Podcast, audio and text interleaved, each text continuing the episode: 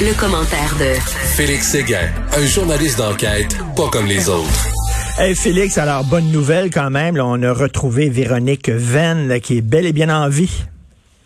Oui, c'est une très bonne nouvelle puisque tu es d'accord avec moi. Hein? Euh, on dirait que quand on parlait de cette euh, justement nouvelle hier, on, les espoirs que l'on avait de la retrouver semblaient assez minces puisque tout portait à conclusion qu'il pourrait lui arriver du mal parce qu'elle était en, en fuite, disons, ou, hmm. euh, dans les mains d'un conjoint qui est extrêmement violent, contre qui elle avait porté plainte euh, quelques jours avant de disparaître. On la cherchait depuis lundi. Ben, on l'a retrouvée. Euh, on l'a retrouvée parce qu'elle était avec son, son conjoint et lui a utilisé sa carte de crédit pour coucher dans des motels, faire différents achats. La police a donc pu suivre un peu euh, leurs traces et ils se sont réfugiés au chalet des parents du conjoint qui était sur une île sur euh, la Saint-Maurice.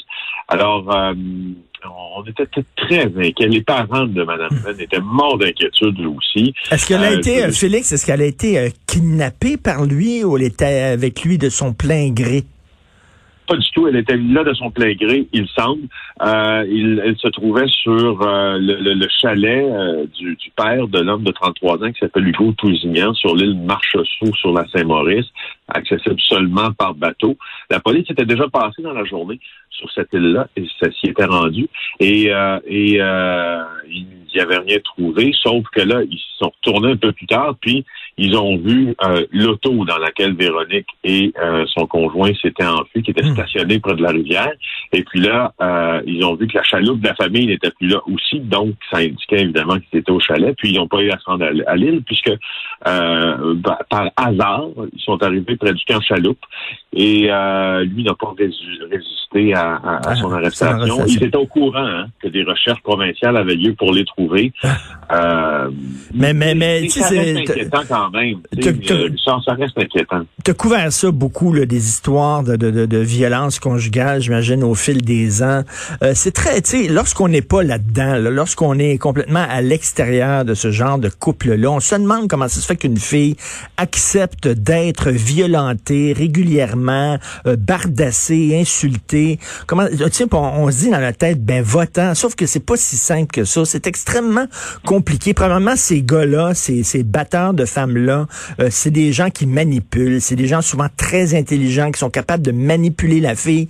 Et la fille est pognée dans un genre de relation toxique. Elle arrive pas de s'en sortir. Et elle, réussit pas à s'en sortir. Souvent, on voit ça. Hein? Euh, euh, la, femme qui refuse de porter plainte contre son mari, euh, puis on est obligé de le relâcher, tout ça. C'est complexe. Chose que j'ai apprise, justement, nous sommes très mauvais juges. Très mauvais juges de ces situations-là, puisque on n'est pas dedans. Et puis, comme tu le soulignes, il y a du harcèlement euh, psychologique aussi, et il y a de l'emprise psychologique. Alors, euh, alors à partir de ce moment-là, tout est tout reste à faire pour la victime. Elle doit s'arranger euh, le plus vite possible pour quitter cette situation-là. Hmm. Puis c'est pas facile de le faire. Tu as absolument raison. Mais il faut, faut dire ça aux filles. Là. Moi, je, comme père de deux filles, n'acceptez pas les, les femmes, les filles. Si vous avez un conjoint qui est violent, partez. Essayez pas de le changer, je le répète, là, parce que souvent les filles, des fois, là, ils ont le syndrome de l'infirmière. Moi, je vais le changer. Oui, il était violent avec ses anciennes conjointes, mais ce sera pas la même chose avec moi. Moi, je vais être capable de le transformer. C'est pas vrai. Vous le changerez pas. Il était violent, il est violent, puis il va être violent. Prenez vos clics et vos claques, puis sacrez le camp. C'est ça qu'il faut dire à ces femmes-là. Exactement. Écoute, le point sur Kenosha, c'est euh, c'est vraiment fréquent ce qui se passe aux États-Unis.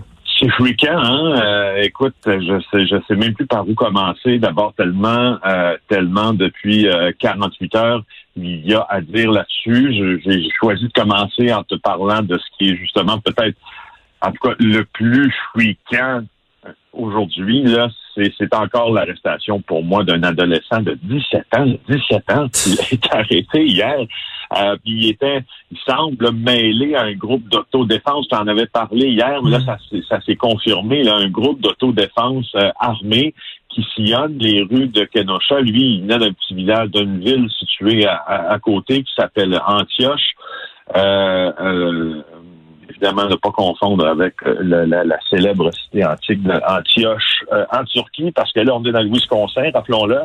Alors, je, sais-tu quoi? Il y a, parfois où j'ai de la difficulté. J'aimerais ça avoir ton, j'aimerais ça avoir ton, ton talent et ta spontanéité pour trouver quelque chose à dire de brillant sur ce mouvement-là, euh, sur, sur euh, cet enjeu de société qui est devenu incontournable. Mais quand un adolescent de 17 ans décide de prendre les armes et croit qu'il est justifié de le faire pour aller tuer deux personnes, deux personnes lors des manifestations, euh, qui ont fait suite à la mort euh, euh, à la mort de cette, cet homme-là au mains de la police. Mais tu sais, ils ont un président, ils ont un président qui a déjà encouragé quasiment les gens à se faire justice eux-mêmes, qui encourageait la, la formation de milices privées. Tu sais, le rôle d'un président quand, dans, une, dans une société aussi polarisée qu'aux États-Unis, c'est de rassembler les gens, de calmer les ardeurs.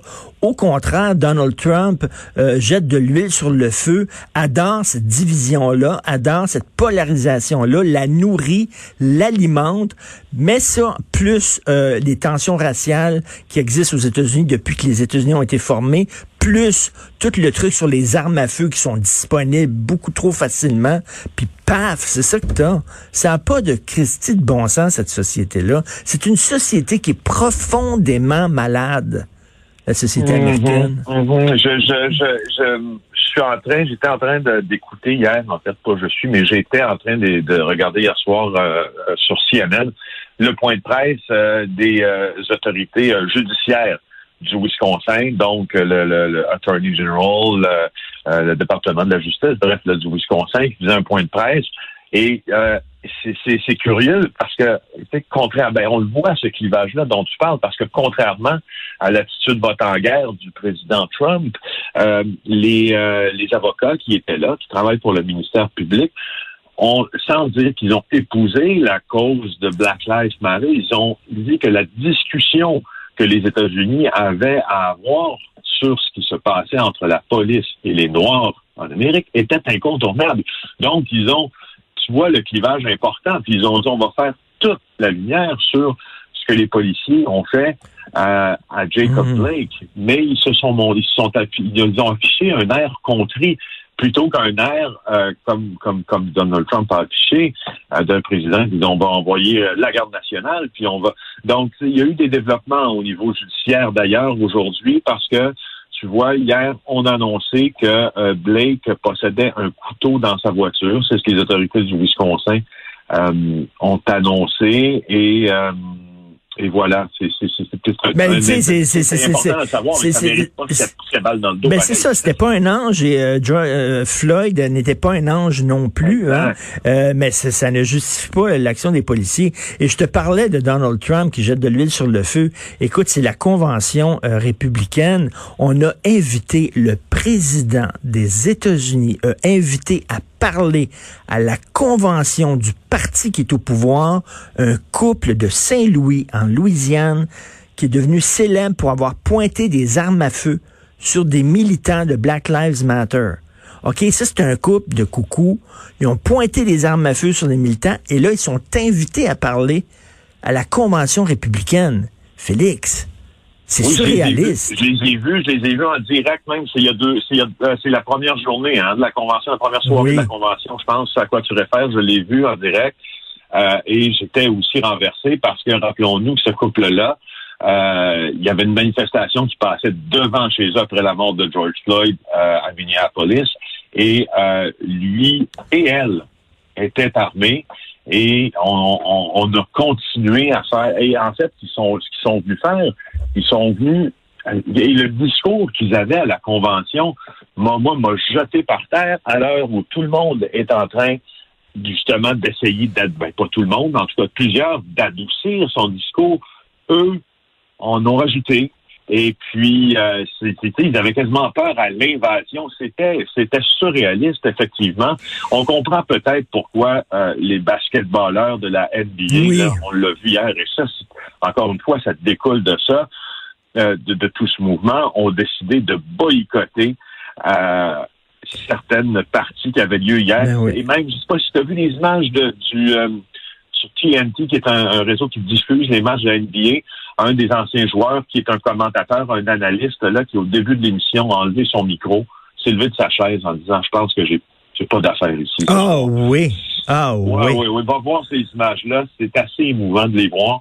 Euh, Il y, a, il y a une euh, prise de conscience aux États-Unis là, en disant il faut il faut vraiment qu'il se passe quelque chose. Mais je reviens à ce jeune-là, puis d'ailleurs, on a vu des photos du petit gars de 17 ans là, avec son arme à feu, là, une arme à feu complètement délirante dans les mains. Tu sais, euh, je sais pas, t'es jeune, t'es adolescent, tu te cherches quand t'es adolescent, t'as des problèmes d'identité, tout ça. Euh, t'es- tes parents tripent sur Trump, c'est le président des États-Unis, veut dire tu respectes le président et tout ça. Et le président, ben, il invite à la convention de son parti des gens qui ont pointé une arme à feu sur, sur des militants de Black Lives Matter. Fait que là, tu dis, ben, si le président fait ça, ça doit être... Tu sais, c'est... Ben, c'est- Fou. Et je termine avec le tweet Oui. de LeBron James, qui sera probablement le prochain milliardaire euh, du sport. Là, il y en a peu. Là, donc, euh, tu sais, il y a, y, y Messi, euh, euh, il y a Tiger Woods, puis il y aura LeBron James bientôt, puis il y a Michael Jordan. Et donc, le basketballeur, et je vais te le citer dans ces mots, un tweet en lettres majuscules. Fuck this man. We demand change. Sick of it. Ah, ben, c'est assez clair. Merci beaucoup, Félix. On se reparle demain. Merci. Alors, ben c'est ça, là, qu'est-ce que vous voulez, avec un président comme ça. Je fais pas du trumpisme primaire, là. Il y a des affaires que j'aime sur Trump. J'aime qu'il se tienne debout devant la Chine, par exemple. Mais là, là, franchement, vraiment, l'exemple que tu montres à tes citoyens d'inviter des coucous comme ça à la convention de ton parti, c'est assez surréaliste.